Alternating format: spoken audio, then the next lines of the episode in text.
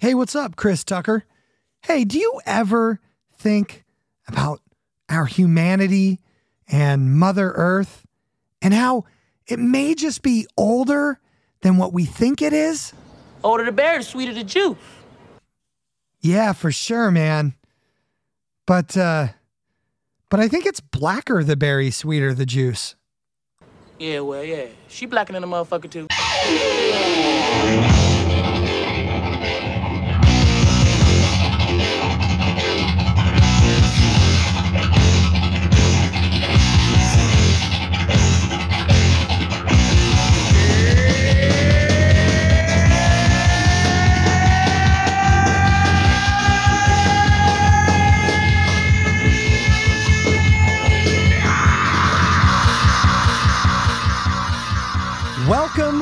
Back to Everything Allegedly. My name is Sean. Allegedly. Actually, you don't know if my real name is Sean. That could just be my uh, my stage name.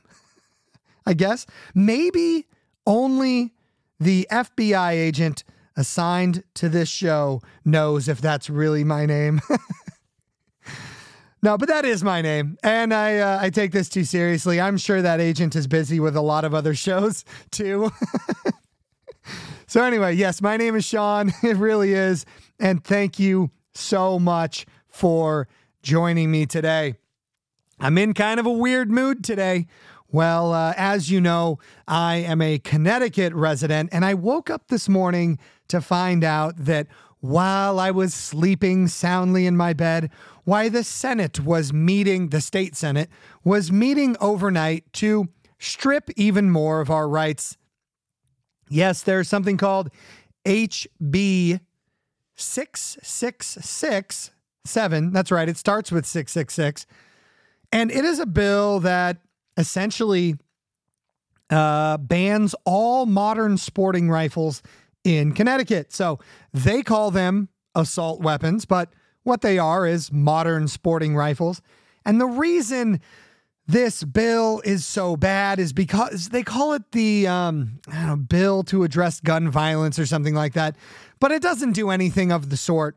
In fact, the way you can tell it doesn't do anything like that is all you had to do was look at the first proposed amendment of this bill. I stayed up kind of late watching the uh, Senate proceedings for this bill, but I didn't stay up all night. I think they finished at like five in the morning or something. So I don't know how they're able to do that. I don't know why they're able to meet overnight to uh, discuss and vote on these things, but that's what they do. So, anyway, I was awake for a couple of the amendments. The first one, A, Amendment A, basically said that they wanted to add uh, a part of this bill that would make the punishment for illegal gun crimes a little bit harsher, and that they would remove something called the clean slate from illegal gun uh, criminals. And so they immediately shot that down. and that's unfortunate because what that says is that this bill really isn't about gun safety and it's not about punishing those who commit gun crimes um, or use illegal guns. No, it's really just about punishing those who use legal guns or own legal guns. And it's unfortunate. And what they say is that if you already own these things, I own a couple of them, and uh, you'll they'll be grandfathered in or whatnot. But it also changes the classification of these things and classifies them as an assault weapon and puts you on a list. So presumably someday when the UN rolls in, they'll know exactly which houses to go to to confiscate them. So anyway, kind of a weird mood because of that. And that's kind of what's been taking my attention, but that's not what we're going to talk about today. I just figured I'd fill you in on that. I'm sure our stalwart governor, Ned Lamont, will be signing it on Monday or something like that. So maybe I'll give you another little episode. I know we have a lot of Connecticut listeners, and if you're at all interested in guns, you probably already know about this topic. But anyway, that is what's going on. And despite that, despite my mood regarding them stripping even more of uh, a law abiding citizens' rights, I'm actually feeling very well because last time last time at the beginning of the podcast I scolded you and I said, "Oh, the banking episode is not doing well." But I am happy to report that we are back in the money, baby. And the podcast is doing great. I may have spoken a bit too soon because not only is the uh, banking episode uh, doing pretty well now, um, I actually got some positive feedback about it. Some of you reached out with uh, kind words about that episode. So I really appreciate that. And I really appreciate you listening to all of them. And in fact, the vaccine episode is breaking all the records and it's uh, breaking all the previous records by a lot. So I really appreciate that. It seems like a lot of you are sharing it, definitely interested in the topic, which is good for me because I'm interested in the medical topics and we're probably going to be talking about a lot of them. So, thank you so much for sharing the episode and for reviewing the podcast and all of the stuff that you do to help uh, make us great and to grow the show. And I have a request this time, and that is to follow the show on the social medias. We have a few. I know I'm pretty bad with the social medias, but we have a couple of them. And Minds, the social network Minds, is where uh, the show is the most active. That's where the uh, the most content gets posted. And so, if you're not on Minds, I would recommend that you join Minds. It is a really nice uh, alternative to Twitter. It's not like uh, Truth or Parler. It's not real. Um, I guess politics oriented. It doesn't feel real partisan in that way. And there's a lot of really good engagement. So if you're not on Minds, get a Minds account. Uh, you won't regret it. And if you're on there, go ahead and follow us. There's two uh, accounts Conspiracy Guide and everything allegedly because you can't change your handle on mine. So primarily the posts are on the conspiracy guide page still, but I'll post both of them in the show notes. Also, we have an Instagram. So there's an Instagram page. It's uh, everything allegedly also. So if you're on Instagram and everyone is, go ahead and follow the show on Instagram. We're just getting that one up and running and um, happy to be on there. And then Twitter, eh, eh, blah, blah, blah. Twitter, it's whatever. Uh, the show is on Twitter, but the way I have to access my Twitter account is with a burner tablet. It's just one that I bought on Amazon that I didn't already have a. Uh, a history um, presence uh, on that IP address, so I have to access Twitter on this this dumb burner tablet that I bought. So uh, so I don't get on there very often, and I mostly just use it to read the news because, hey, that's still where all the news breaks. But you can follow us there. We are at everything a leg. Uh, because there is a certain character limit over there. So follow us on Twitter at everything a leg on there sometimes. But the reason I'm asking you to follow and the reason I'm going to post all of these in the show notes is because the topic we are talking about today has a lot of visual to go with it. And over the next couple of weeks, I'm sure I will be posting a lot of these pictures, a lot of these videos, and they're really interesting. If you're interested at all in this topic, give us a follow so that uh, you can see some of the things we're going to discuss today. And so, what are we going to discuss today? Well, we've had some heavy topics. We talked about banking, we talked about vaccines. Both of those things are pretty heavy. So, we're just going to talk about today how everything you thought about history is a lie. Isn't that nice? We're going to keep it light. but seriously, uh, some forms of this topic do suggest that very thing. We're going to be talking about Tartaria. Tartaria is the kind of broad term that is given for um, I will call it a grouping of unexplained historical examinations. And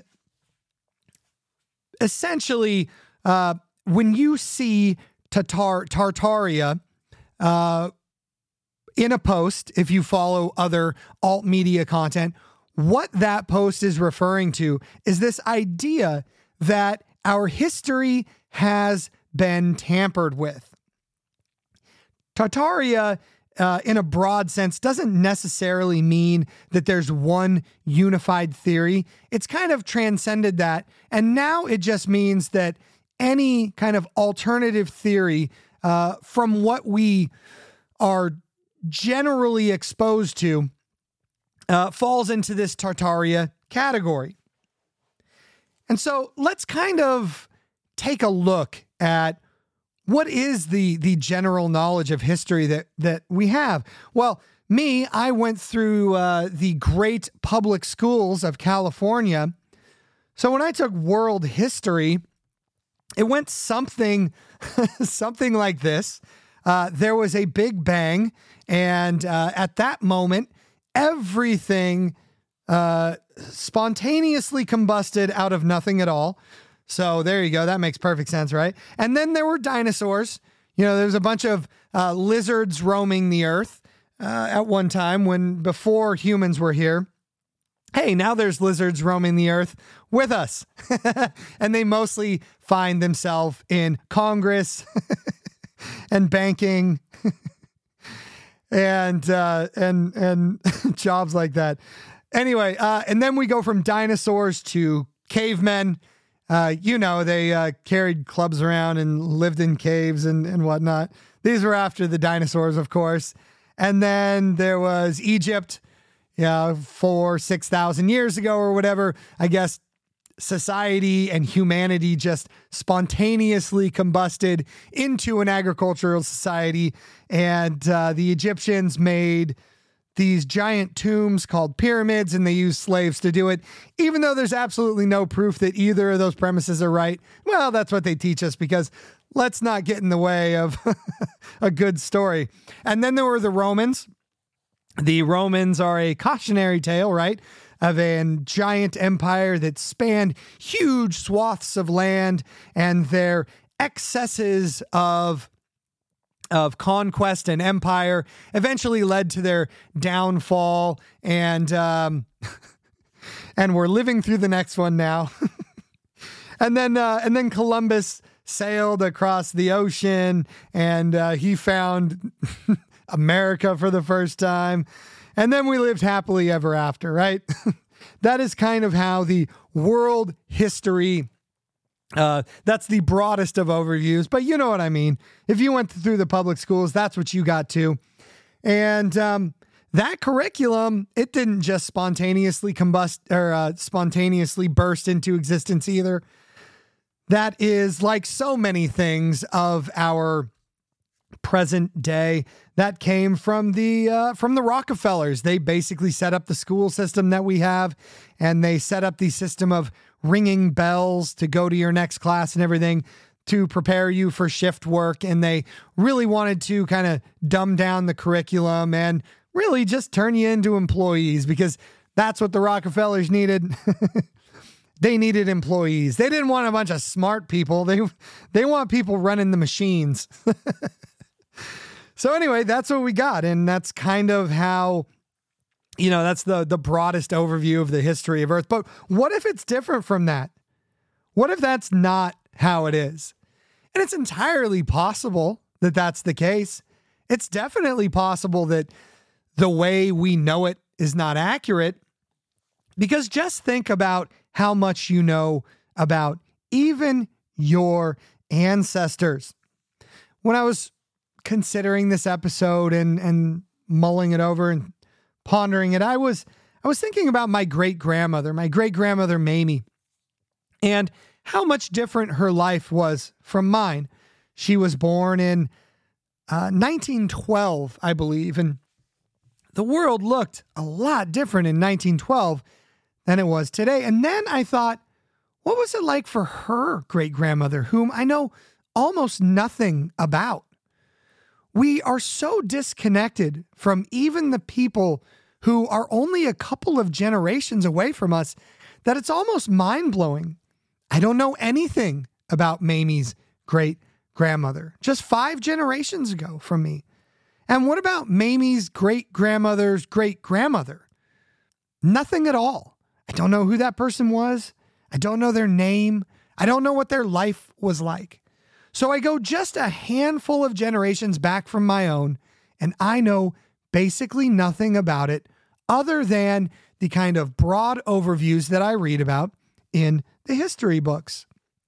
So that should give you some idea of how we're kind of living in this present day bubble that is really hard to imagine what our ancestors and what people of previous eras were experiencing, what their life looked like, and just what kind of world that they lived in.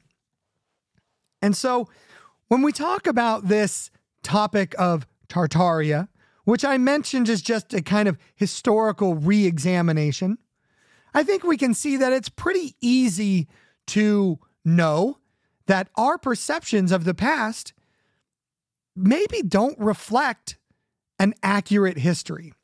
And so we should examine that. We should look at our history in the most critical way possible. Because as we are seeing right now in present day, there's kind of a lot of holes in the story. I don't know if you saw the Netflix episode, uh, I'm sorry, the Netflix series uh, that Graham Hancock produced, but it's very interesting.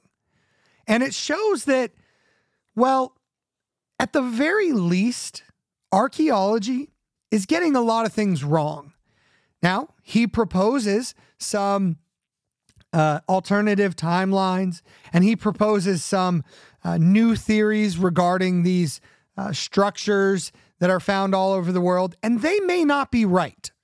But what he does show is that the, I guess, orthodox knowledge of archaeology and history, well, there's some holes in the stories. And there's at least a reason to examine those things more critically. I would definitely recommend that you t- check out that show. And if you're really interested, check out Graham Hancock's books. Uh, I've read most of them, they are really interesting. And if you are at all interested in ancient history and what is possibly an alternative timeline, really check those out. So, in his book, Fingerprints of the Gods, he really lays out this theory of an alternative timeline and he presents a theory of a cataclysm that may have happened on the earth that kind of reset humanity as we know it. And we see that theme come through a lot in the Tartaria topics that there was resets of our humanity in our history. And it's really interesting to think about. I like to think about it from the population numbers standpoint. Now, if you think about the population on Earth today, uh, what do they tell us? Eight uh, billion people or something like that on Earth.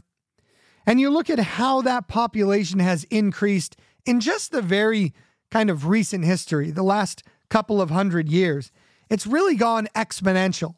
It's like fractal in the way that humans reproduce.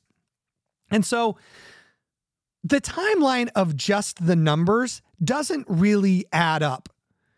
And so it would seem if modern humans, uh, at least according to the archaeological record that is presented to us from the official sources, humans as we are today have probably existed for conservatively 100,000 years, probably more like a couple of hundred thousand years. And so our population, as big as it is today, should probably be a lot bigger unless there were resets to the population. And so, if you just go uh, linear from a couple of hundred thousand years ago and you compare that to the population growth of today, well, we should probably have hundreds of billions of people here on the earth, but we don't.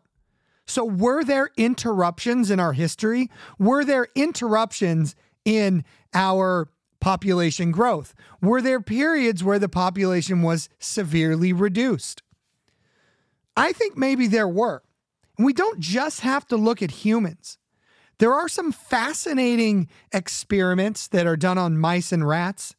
These are called the uh, Mousetopia experiments, or they're colloquially uh, referred to as the Mousetopia experiments. And I will actually post some information about this because right now I'm blanking, of course, on the scientist's name who performed these studies. But in short, these studies were uh, done on mice and rats. And what they did was they started with a small population of mice or rats and they made a utopia for these mice and rats. They didn't have to uh, work or hunt for food, everything was uh, supplied for them. They had as much food and water as they needed and um, you know the right temperatures and everything was set for them but it was in a finite amount of space and so what happened with these rat populations or these mice populations would they would increase to a certain level and then all of the mice and rats would basically go crazy and then there would be a collapse of that mouse or rat society and they found that once the um, populations increased to a certain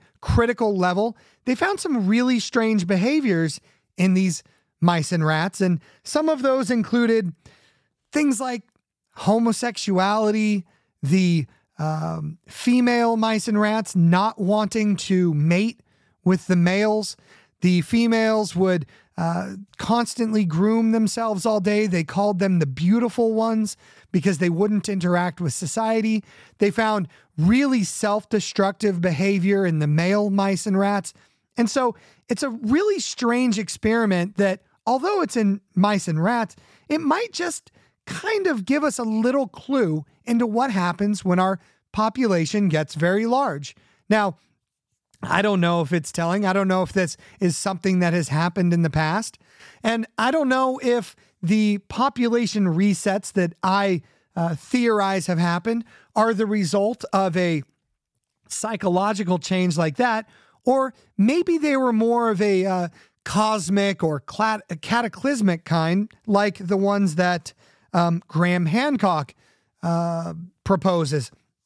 Because he does propose that like 11,000 years ago, I believe it's 11,000 years ago, the population had an almost complete collapse and has built back up from that point. And so, like I mentioned, with the kind of issues with the population number today, I think his number does kind of add up.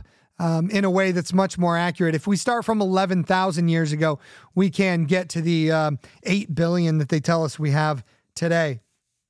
Also, he's been proven right in a lot of his uh, a lot of his theories, especially those where Göbekli Tepe is concerned. This is a, a site in Turkey which is now at least believed by the mainstream to be way older than um, they initially thought modern humans um, were were gathering in civilizations. I think some of the dating on these sites is uh, at Göbekli Tepe is as old as 25,000 years. Now, when you consider that uh, and compare it to something like the um, the uh, the pyramids or or the Egyptians, they say that's only a couple of thousand years ago, and that's where it really all uh, began in the Fertile Crescent. So it really throws a wrench into the timeline, and that's why I think this topic of Tartaria does deserve a lot of attention.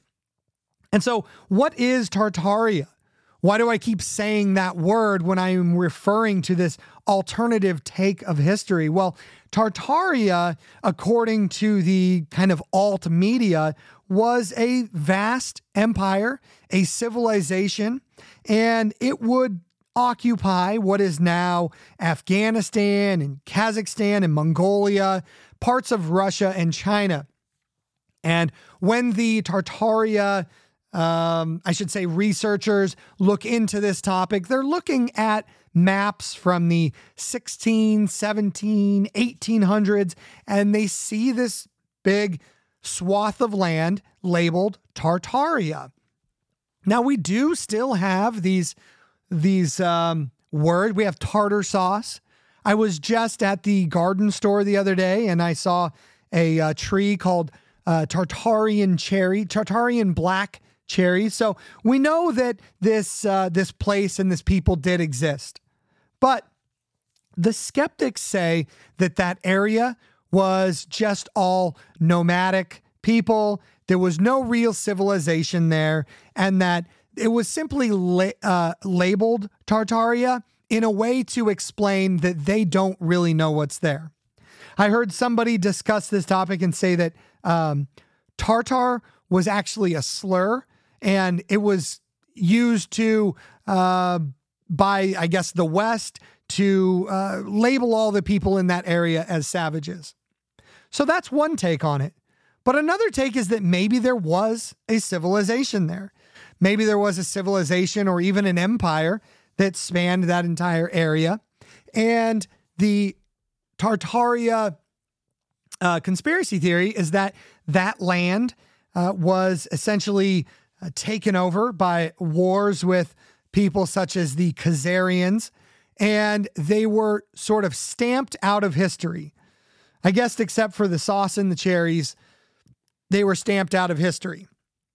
And so when people talk about these anomalies in history and they refer to them as Tartaria, they're talking about a deliberate uh, misinformation or misinterpretation of our history so that we are uh, confused and so that we don't know why um, uh, what our history is and why we're here. Now, why would somebody want to do that? Why would you corrupt our historical understandings? Well, it's probably because they are trying to usher us in or keep us in this world of scarcity. Now, when you think about what do we do? What is our purpose here in modern life? Well, essentially it's to it's to produce, it's to work. And uh, you know, among other things, obviously that's not the most important. I, my most important roles are obviously that of you know caring for my family, uh, being in touch with uh, the spiritual world, and you know my God and things like that. But you can see how if you are, say, uh, robber baron or one of the controllers, you would want people to exist in this paradigm of scarcity. So these are things like oil and electricity. Well, we basically spend a long time uh, right now at producing these things or paying for these things. Energy is a big deal. But some of the uh, Tartaria proponents like to talk about uh, a, a plentiful world that existed during this uh, Tartarian Empire. And as the uh, as the theory goes, the Tartary uh, Tartarian Empire had electricity that they could just pull out of the air. And this reminds me of the Nikola Tesla experiments, where uh, well, I shouldn't say experiments because I know he has the Tesla coil and whatnot, but there's actually, uh, I believe in some of his writings, he was saying that um, you can just pull electricity out of the atmosphere totally free. And so a lot of the buildings that are claimed to have exist in this Tartarian empire have these domes and points on the structures, which look similar to what people have proposed as these free energy devices. And we'll get into a little bit more of this free energy here in a minute, but that is what where the theory comes from. Free energy, abundance, and people not being a slave to the system. Now, if you are wanting to enslave humanity, you would certainly want to get rid of the idea that people can live in abundance without being slaves to the system, right? So that's where the conspiracy theory comes from. The conspiracy theory is that civilization was stamped out so that our lot in life would be to produce, to work, and to really serve those in charge because of the things that we need which aren't readily available. And so the Rockefellers with their oil and the, uh, I guess, power companies well, we really work to pay for that kind of stuff. And now we increasingly work to pay for the banks who lend us money, which is just kind of an idea that exists. It's not really a physical thing. So, anyway, it's an interesting idea, and I certainly like it. Now, let's get back to these buildings because one of the things that is part of this Tartaria topic is buildings. It's a big part of it, and for a couple of reasons. The buildings from the Tartarian Empire are said to be all across the world. And there are some curious cases of this. You can look at some buildings all over the world. Some of these buildings are uh, like in the East, in China, and some of the Southeast uh, Chinese, or I'm sorry, Southeast Asian countries. And uh, some of them are obviously in the North, uh, Russia, and areas like this. Some of them are curiously in the kind of Middle East and the South and all over the place, even places like America. Some of them are in uh, areas like Salt Lake City and San Francisco. And these buildings look curiously similar. And what the skeptics will say is that these popular architecture styles were just popular all over the world. And so they were building buildings in this era in a similar style, and that's all there is to it. Yeah, maybe that's the case. But I think if you look at these pictures, you'll kind of see that they're out of place. And so, as stratified and as separated as these different cultures are today, you would imagine that that was also the case previously. And so, were they exporting these um, architectural ideas all over the world in some global network of architecture? Maybe, but it kind of seems unlikely in the world that we experience today. It is a little bit curious. You'll also find that a lot of these structures exist in places that experienced massive fires or wars, or these buildings may have just survived some kind of local disaster. San Francisco has a lot of uh, such examples. And the timeline for places like San Francisco and Salt Lake City, and some of these other places where the Tartarian buildings are said to exist, is because these buildings would have been built during a very curious time. We're told that the 1800s, the early 1800s, is basically when the westward expansion happened, and that there were covered wagons that were sent out west. And yet, somehow, there are these beautiful, classical, stone structures, these gorgeous buildings that were built at the same time. Now we see these kind of ghost town images of the cowboy west with their simple wooden buildings, but curiously, the timeline shows that these grand and ornate stone structures, these beautiful stone buildings, were also built at the same time. So I guess we're led to believe that the cowboys built these glorious and beautiful buildings? I don't know. It is a uh, it's a curious timeline. Some people also point to the lack of construction photos in these buildings, and it's true. There is a lack of construction photos in a lot of these buildings, but maybe they just didn't think that taking pictures of them was a good idea because we do have cell phones. We take pictures of everything now, but taking a picture was kind of a harder thing to do um, in the the mid 1800s. So maybe they weren't taking construction photos. But I think if you're building structures these grand, this grand, this amazing, well, you'd probably want to take pictures of that unprecedented construction in that area. Now, I'm going to be posting pictures of a lot of these because I know listening to this, you're probably like, well, what do these these buildings really look like? and I'll post pictures of them so you can take a look. But the simple truth is, a lot of these buildings aren't really around anymore. There is a lot of photos and historic record of these buildings, but they've all been, I shouldn't say they've all, many of them have been curiously torn down. The reason they're given much of the time for tearing them down is because these buildings were outdated. They weren't able to update them into modern systems of electricity and mechanical systems like heating and air conditioning. And so they were uh, torn down and replaced with new structures. Okay, I guess that's true. But I worked in New York City construction. There's a lot of old buildings there. And most of the time, it is easier to retrofit these buildings and keep them and update them for modern systems. That's not always the case, but certainly, if you have a beautiful landmark structure, it would make sense to try to preserve it.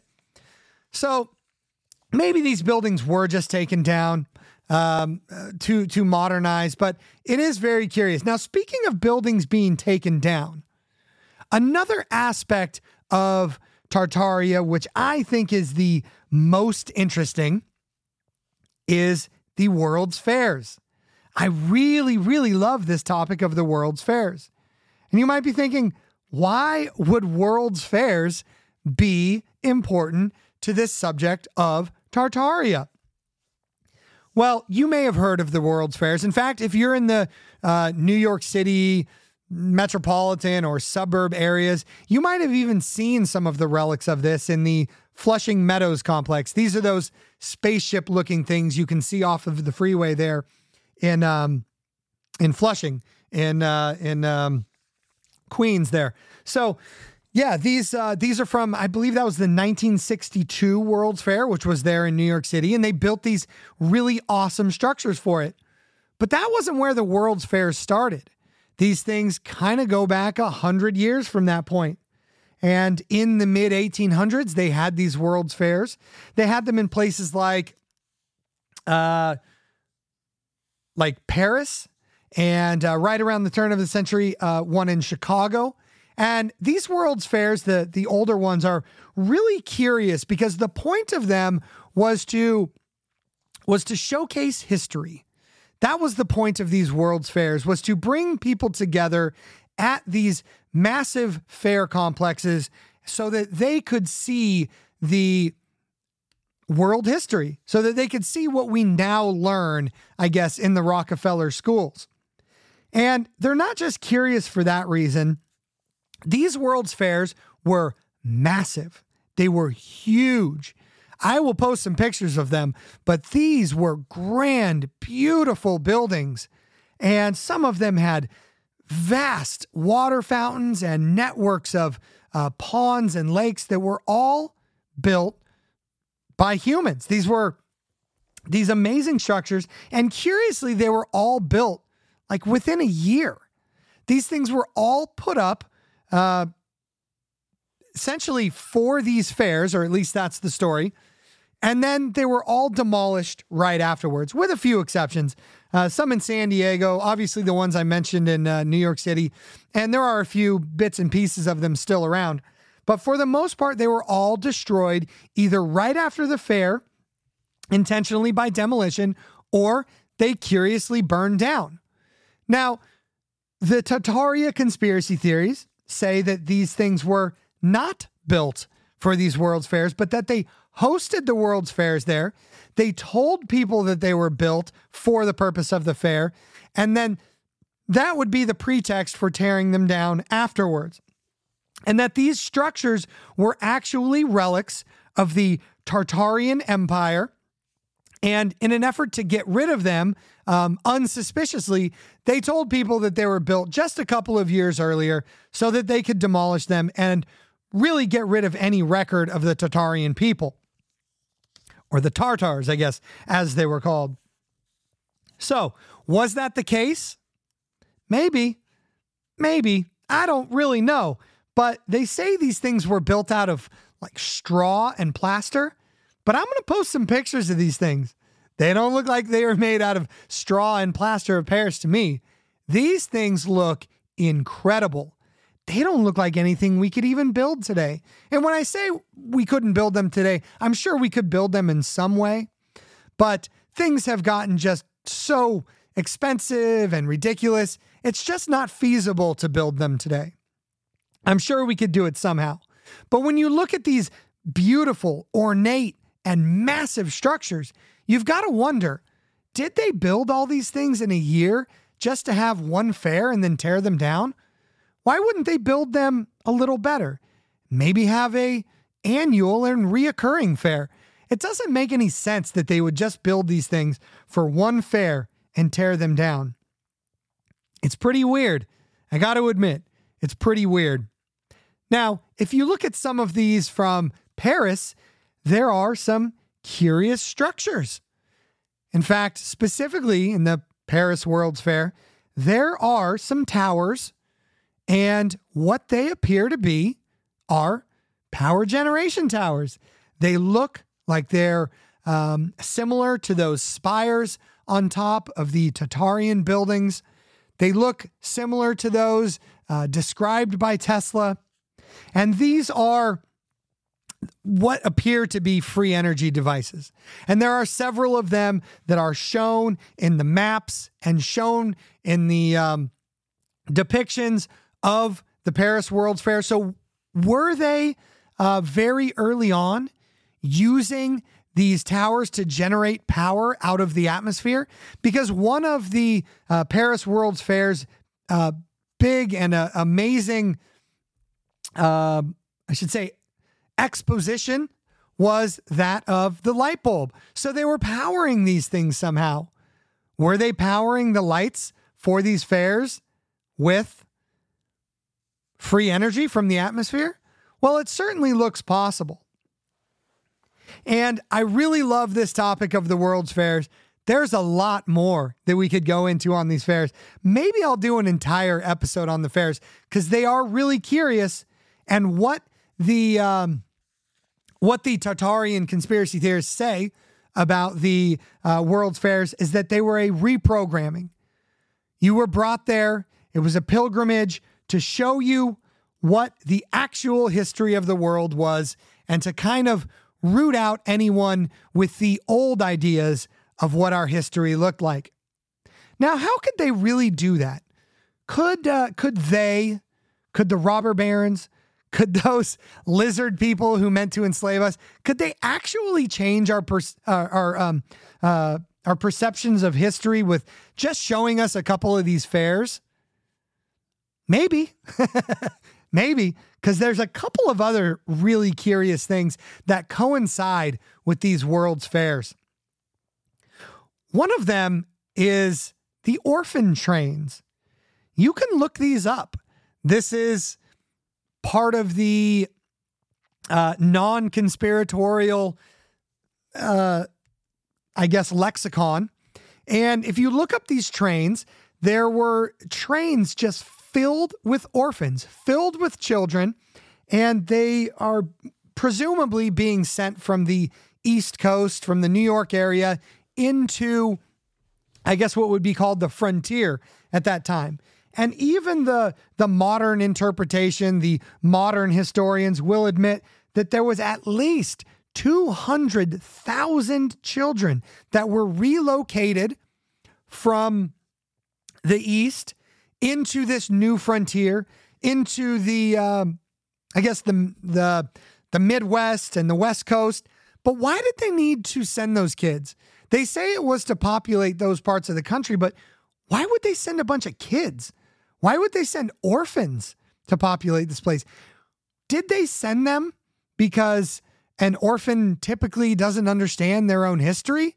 And so they could basically tell them whatever they wanted when they occupied these new areas that may have had these Tartarian or buildings that were present there when they got there. And maybe they're not even Tartarian. Maybe that word isn't an accurate depiction, but were there buildings there? Were there structures there already from a historic uh, civilization that preceded us? Because one thing is clear um, Columbus didn't discover the US. It was well known about before that, but that's the story that we're given. Um, it's absolutely preposterous to think that uh, modern humans have uh, lived on this earth for hundred or hundreds of thousands of years, and they just had no idea that this land was here. That the Europeans, a fairly uh, short crossing of the Atlantic, at least by uh, you know the epochs of history and hundreds of thousands of years, they had to know it was here. So, were they here already? Were there structures in the Americas of a previous civilization that they sent children to to repopulate, I'll post some some pictures. In fact, I already have posted a picture of the orphan trains. So go look at that one and I will post more. But yes, these these orphan trains which are not even debated, they're very curious. Why would they relocate orphans? It's very strange. But you would have to assume there were adults there already. there were adults around. So, what would you do with the adults who maybe challenge the new history? What would you do with the, the adults who said, hey, wait a second, I remember my history, and that's not how it goes? Well, you might be able to just call them crazy. You might be able to say that these people are just nuts and that they should be locked up. So, curiously, around this same time, around the 1800s, the mid 1800s, we had asylums popping up everywhere. These things were everywhere, and they were massive, massive complexes and beautiful structures, too, by the way. Now, I live uh, pretty close to one of them. There's one in Newtown, Connecticut and they've torn down part of it, they've repurposed part of it. But you can look at the historic photos of this uh, Newtown, uh, Connecticut asylum. I believe it was called Fairfield Asylum at the time, and it is huge. It's almost a city in and of itself. So, why did they have all of these asylums at that time? Why were they building so many massive places to house crazy people? Is it because people were just going crazy at the time? Was there something happening that would make people go crazy? Well, I don't know. But I do know that you can look up some of the statements at the time, particularly that um, that Newtown Hospital. Uh, something that they say in kind of the mission statement for that hospital at the time was they say that quote Minds have become deranged with strange fantasies and who have lost control over their thoughts and emotions. Why is that? What was going on? Well, they weren't taking modern pharmaceuticals. We know that makes you lose your mind. Maybe they were just believing things about their history that were deemed to be untrue. Maybe they were saying, hey, wait a second. These buildings were here before. You guys are lying. All that stuff from the World's Fairs are not true. What are you guys doing? And maybe they said, you know what? Your mind has become deranged with strange fantasies. You need to be locked up. Maybe that's why there were trains of orphans who were coming in to repopulate these areas. I know I know all of this uh, stuff sounds pretty crazy, right? But you have to wonder why all of these things coincide. You have to wonder why were they all happening at that time? Why were there trains of children being shipped around? Why were there world's fairs uh, popping up everywhere to educate people on the history of the world? Why were there asylums?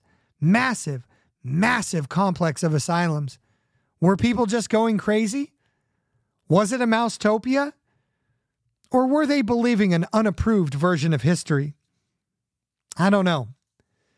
Now, I must also mention there are some really interesting photos of what is referred to as the mud flood in uh, Tartaria, or I should say, in the Tartarian um, idea set. And now the mud flood is this uh, it's this very interesting idea that a lot of these buildings were actually buried in mud and kind of added on to. There's a lot of these pictures that show um, excavations of buildings next to them, or they excavate the street. And what they find is these buildings go down a lot farther than um, what we may have thought was there. And they actually find doors and windows up to 20 feet underground. Why would that be? Why would there be doors and windows in a basement of a building? Could there have been a flood or a cataclysm which moved the earth higher in that area? That's why it's referred to as the mud flood, because they say that mud flooded in and eventually that became the ground level. And this is a uh, a relic. This is evidence of a cataclysm that happened to reset the population. Now, I don't know. I don't know why there are doors and windows that far underground level. The uh, critics will say mud floods do happen, but they're small, and that uh, it, there's no way it could have covered a uh, vast area of the globe like this. But the flood myth does exist in almost every single um, historical and religious culture. The flood myth is ubiquitous about around the world. So by by that uh, uh, by the ubiquity of the flood myth, we can say that there was floods probably, and uh, we know that the earth warms and cools. So was there a flood? Was there a flood of water which liquefied the uh, the earth and then just resettled it around these buildings, which have been there for many epochs in history, for many uh, years of our history? I don't know, but they're very curious to look at, and nobody seems to have a really good explanation for why they're there. They just say those are basements, and they just say those are basement windows, but they're really far They're really far under the earth. So I'll post some pictures of those because they're really cool to look at. And hopefully that will stimulate your imagination to kind of look into this one further. Because I think I've talked enough about this one, but I do want to mention something real quick. Tartaria does exist in uh, more than just the maps. It does exist on more than just these ancient maps, which I will post pictures to. Not even ancient, a couple of hundred year old maps. But um, Curiously, there is a document from the CIA from 1957, and it was uh, declassified, I think, in 1995. And this document specifically talks about trying to erase Tartaria from history. That's very weird, right? Why would the CIA want to do that? Well, if uh, from the context of 1957 and the way I've heard it explained by the critics of Tartaria is that they were trying to, uh, this was like a Russian thing, and that they were trying to, I guess, um, stamp out the communists. Now, I don't really know how that makes any sense, but that's what the critics say. I will also post a short video about that CIA document. So, at the very least, the CIA knows about Tartaria, so maybe you should too. Anyway, I hope you think this topic is um, interesting. I really like it. And this was just a really broad overview and a taste. We'll dig into some of these topics further because there is a lot there. There is a lot of our history that I think we misunderstand. And we can see that the orthodox, the approved, and the mainstream uh, narrative of our history is not correct. There are some holes in their stories. Uh, mistakes were made, you might say. So I think it's important that we do look into these things, we do examine them critically, and we do understand that, hey, maybe the things we do know about our history, maybe they're not exactly correct. Maybe we owe it to ourselves to look at our history a little more critically. Maybe there is free energy.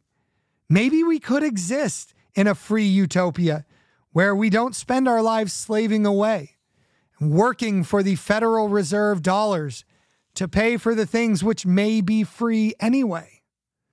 It certainly is a uh, certainly is a nice idea to consider. And so that's where I want to end because, like I said, we did have some heavy topics before. And so, although this topic can be dark, it can also be quite inspiring.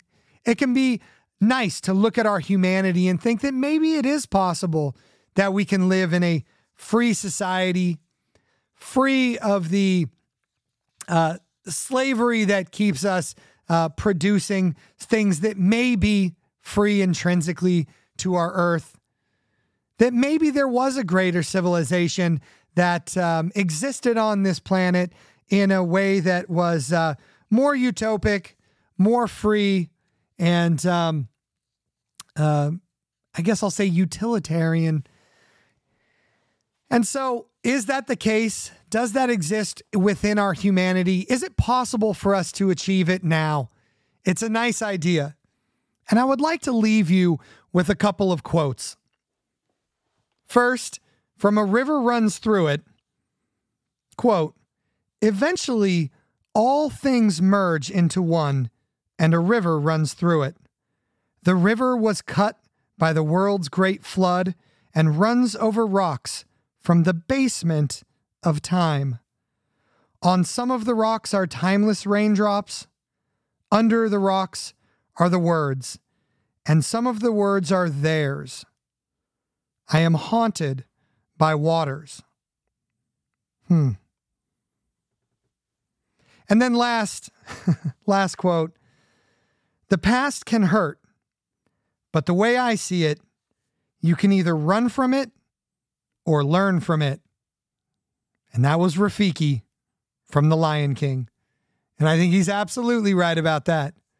So let's learn from it. All right, that's it. I'm going to leave you with a song, and uh, it's a little bit out of character, but this is a song that I really used to love when I was younger. And it is a cover of modern English uh, Melt With You. And when I was thinking about this topic, I thought, huh, I'll stop the world and melt with you. I'll reset the world and mud flood with you. But anyway, here is the good riddance cover of Melt with You. See you next time.